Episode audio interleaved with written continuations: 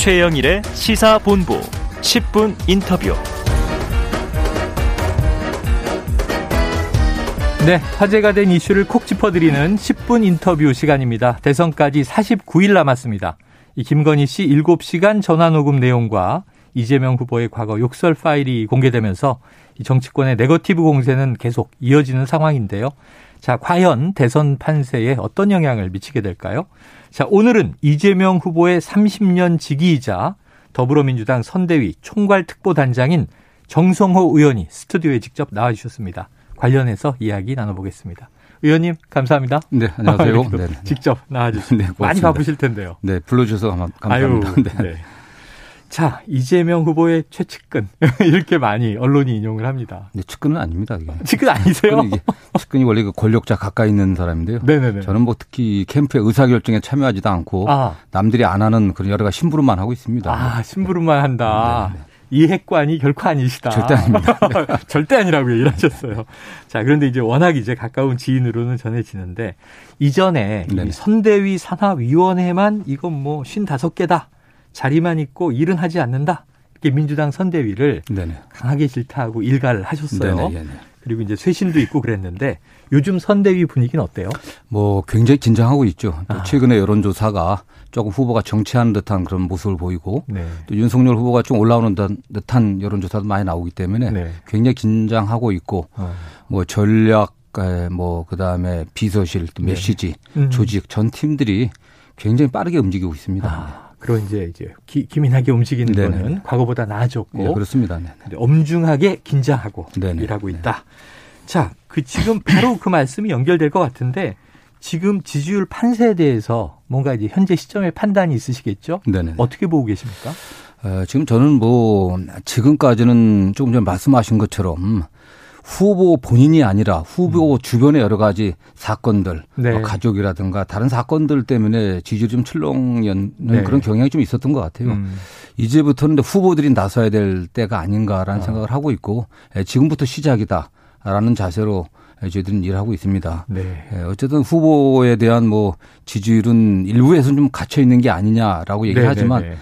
그 전체적인 추세를 보면은 이재명 후보의 지지율의 하한선은 계속 올라왔거든요. 음. 흔들리지 않은 하한선들이 있습니다. 네네네. 그러니까 일부에서 얘기하는 박스권은 사실이 아니고 아니다. 그게 뭐 10%에서부터 20% 30% 계속 올라와 있고 예, 예. 지금은 좀 길게 보면은 그 추세대로 가서 그 안정적인 지지층을 기반으로 해갖고 어. 후보 본인의 정책 역량과 추진력을 보여준다고 하면은 네. 예, 좀 돌파할 수 있지 않겠나 저는 그렇게 생각을 예. 하고 있습니다. 아, 그래도 이제 흔히 우리 대통령 지지율 얘기할 때 콘크리트 지지층 이런 얘기를 네, 하는데 그렇습니다. 그 기전은 계속 높아져 왔다. 예, 예, 네. 박스권이란 말은 사실이 아니다.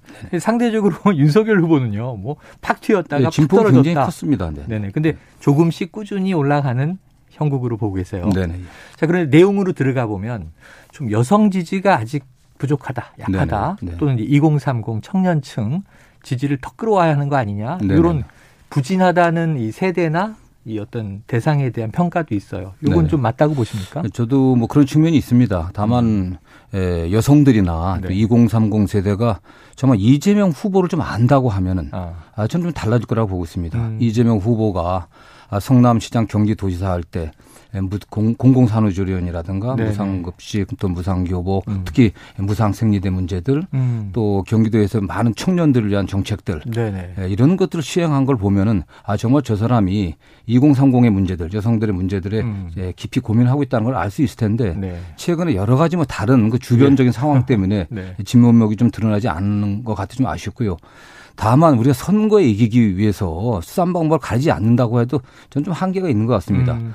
어떤 거냐면은 아무리 선거가 급하다고 하더라도 국민들을 분열시키는 네. 남성 대 여성, 이대남 대 이대녀, 음. 그를 뭐 소위 말하는 젠더 갈등을 증폭시킨다든가 아.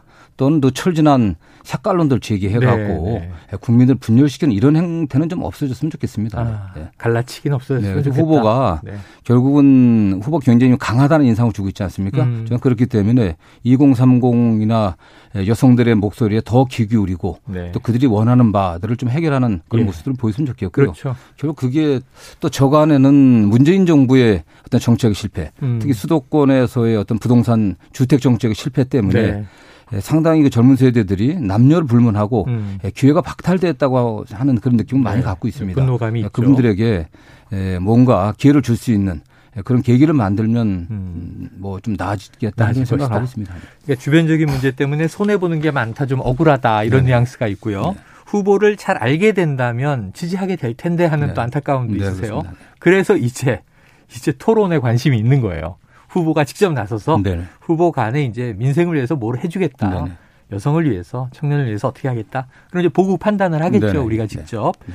그러면 설 연휴 기점으로 TV 토론이 이제 성사됐을 때. 지지율 오를까요? 저는 지금까지는 음. 후보들의 시간이 아니었습니다. 네. 서로 양 저 특히 뭐 제가 보기에는 야당 쪽에서는 네가티브에 거의 집중을 하고 있는데 음. 주변적인 사건들이나 주변 인물의 시간이었다고 하면 지금부터는 어. 후보들의 시간이다라고 저는 생각을 하고 있고요. 네. 두 후보가 링에 올라가고 음. 정말 진짜 실력이 어떤지 음. 예, 또 정치의 소비자인 수요자인 국민들이 봤을 때 음. 어떤 상품이 네. 어떤 인물이 유능하고 또 국민들의 삶을 개선시킬 수 있는 그 어. 역량이 있는지를 네. 보게 된다고 하면은 음. 저는 뭐 달라질 거라고 보고 있습니다. 달라질 것이다. 네, 지금 뭐 토론이 31일 또는 30 뭐 둘 중 하나로 네네네. 결정될 것 같은데 예, 두 후보가 올라가갖고 아 정말 예, 정책과 또 비전과 가치들 네. 또 그가 과거에 만들어냈던 성과들이 뭐가 무엇이 있는지 음. 이걸 보여준다면 국민들의 선택은 네. 결국 과거가 아니라 미래를 선택할 것이고 또 미래를 개척해 나갈 수 있는 이재명 후보가 적임이다라고 네. 저는 이렇게 생각하고 있습니다. 자, 이제 이제는 정말 설 전에는 뭐 링에 올라가는 걸 피할 수는 없을 거예요. 그럼 네, 큰일 날 것 같고요. 국민에 대한 의무라고 생각합니다. 네네. 토론은 이제 성사될 것으로 날짜만 이제 확정되면 될 것으로 보는데 그러면은 이제 아까 상품 비교의 시간이 왔다. 네네. 소비자인 우리들에게 네네. 정치 소비자죠. 근데 이제 양자 토론에도 또 각 후보가 장단점이 있지 않습니까? 일방적이라고 볼 수는 없으니까. 네, 그렇습니다. 전략은 뭘까요?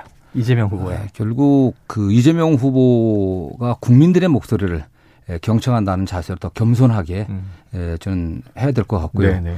어, 특히 이제 상대 후보와 이제 공방이 많이 벌어지지 않겠습니까? 네. 그때 국가 지도자로서의 의연함들 음. 예, 그런 자세를 보여주는 게 가장 기본적으로 돼야 될 거라고 생각하고 네. 있고 또 결국 우리가 그 정책은 또 공약은 매우 현란하게 네. 또 휘하 뭐 잘 포장해서 내세울 수 있습니다. 음. 문제는 그걸 실현낼 수 있는 음. 그런 역량이 있냐가 중요하지 않겠습니까? 네네. 네. 뭐 써준 뭐 정책도 공약들을 발표하는 건 의미가 없다고 생각하고 있고요. 음. 그런 측면에서 이재명 후보는 성남시장 8년 경기도의사 3년 6개월의 기간 동안 상당히 많은 성과를 냈습니다. 네. 정책을 약속했고 공약을 약속했고 지켜냈습니다. 음. 그런 성과들을 보여주고 또 그런 성과에 기초한 미래의 어떤 비전들을 제시하면은 음. 확연하게 상대 후보와 차이가 날 거다라고 저는 생각하고 있습니다. 차이가 날 거다. 네. 리더로서의 진면목을 보여주게 될 것이다. 자, 그런데 이제 예단할 수는 없지만 네 지금 언론에 흘러나오는 이야기들이 자, 윤석열 후보 쪽에서는 이 대장동을 네네. 벼르고 있다. 네. 애초에 또 대장동만 가지고 토론하자. 공식 요청 오면 네네. 또 이재명 후보가 받겠다 네네. 이런 얘기도 했었죠. 네네. 그러다 보니까 이게 또 검사와 피의자 프레임으로 가는 거 아닐까. 이런 관측도 나와요. 이게 뭐 대통령이 네.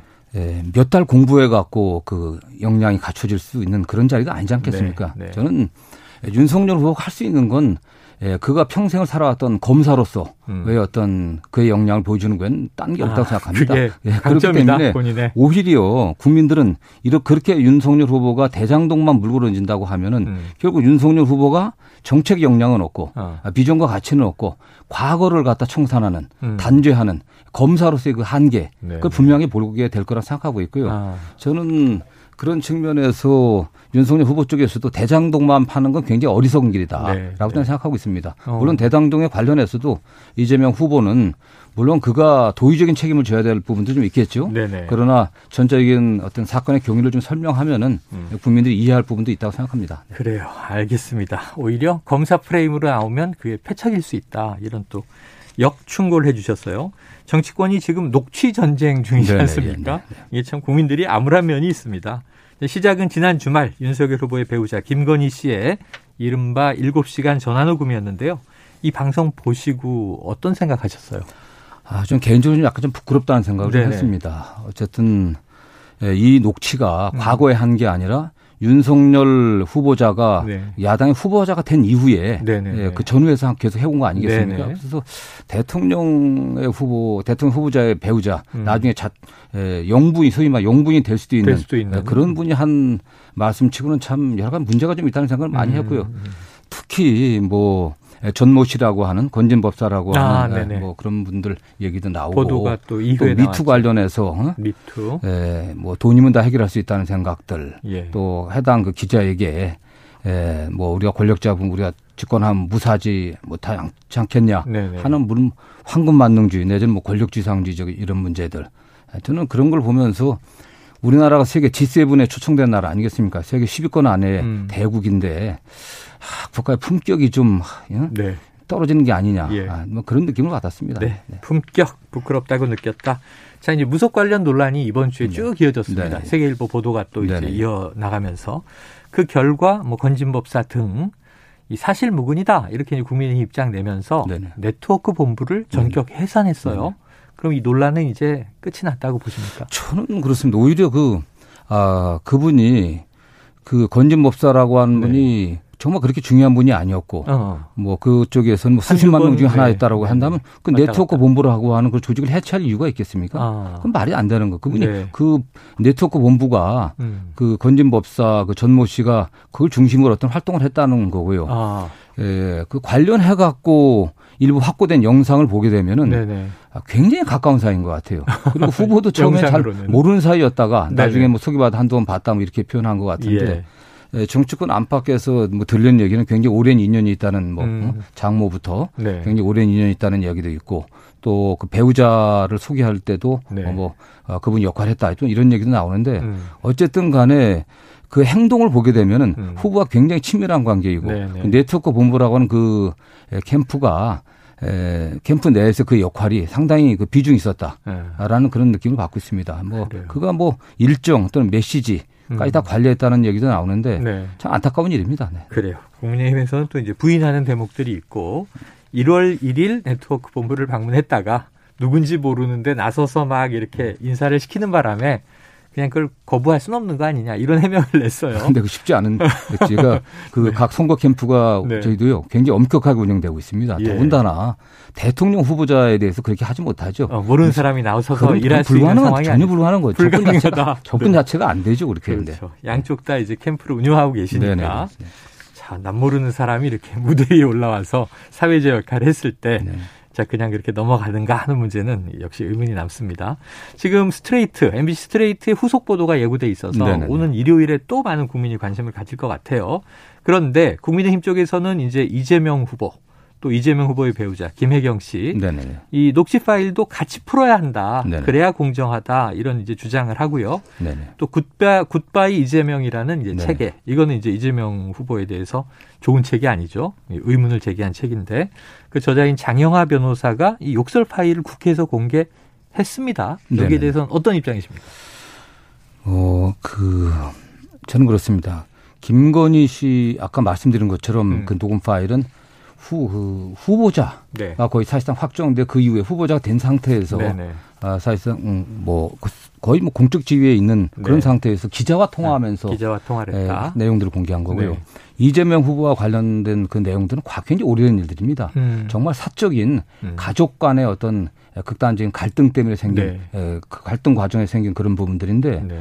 전적으로 이 사생활에 관계된 부분, 음. 공적인 부분과 관계없이 사생활에 관계된 녹음 내용을 갖다 공개하는 것은 그 인격권에 침해하다라는 게 법원의 판단입니다. 아, 네. 또 그리고 만약 이게 전체 분량이 굉장히 많은데 음. 또 특정 부분을 편집해 갖고 공개한다고 하는 것은 아. 아 그건 선거법 위반이라는 게 또 선거관련의 또 유권 해석입니다. 네네네. 저는 그게 엄격하게 적용돼야 될 거라고 보고 있고요. 예. 결국 야당이 예, 지금 와서 정책과 비전으로 경쟁해야 되는데 음. 결국 후보 배우자의 어떤 그런 문제를 갖다 덮으려고 하는 네. 매우 정략적인 행태라고 좀 생각하고 있습니다. 네. 그러니까 녹취 파일에는 녹취 파일로 이건 너무 정략적이지 않느냐.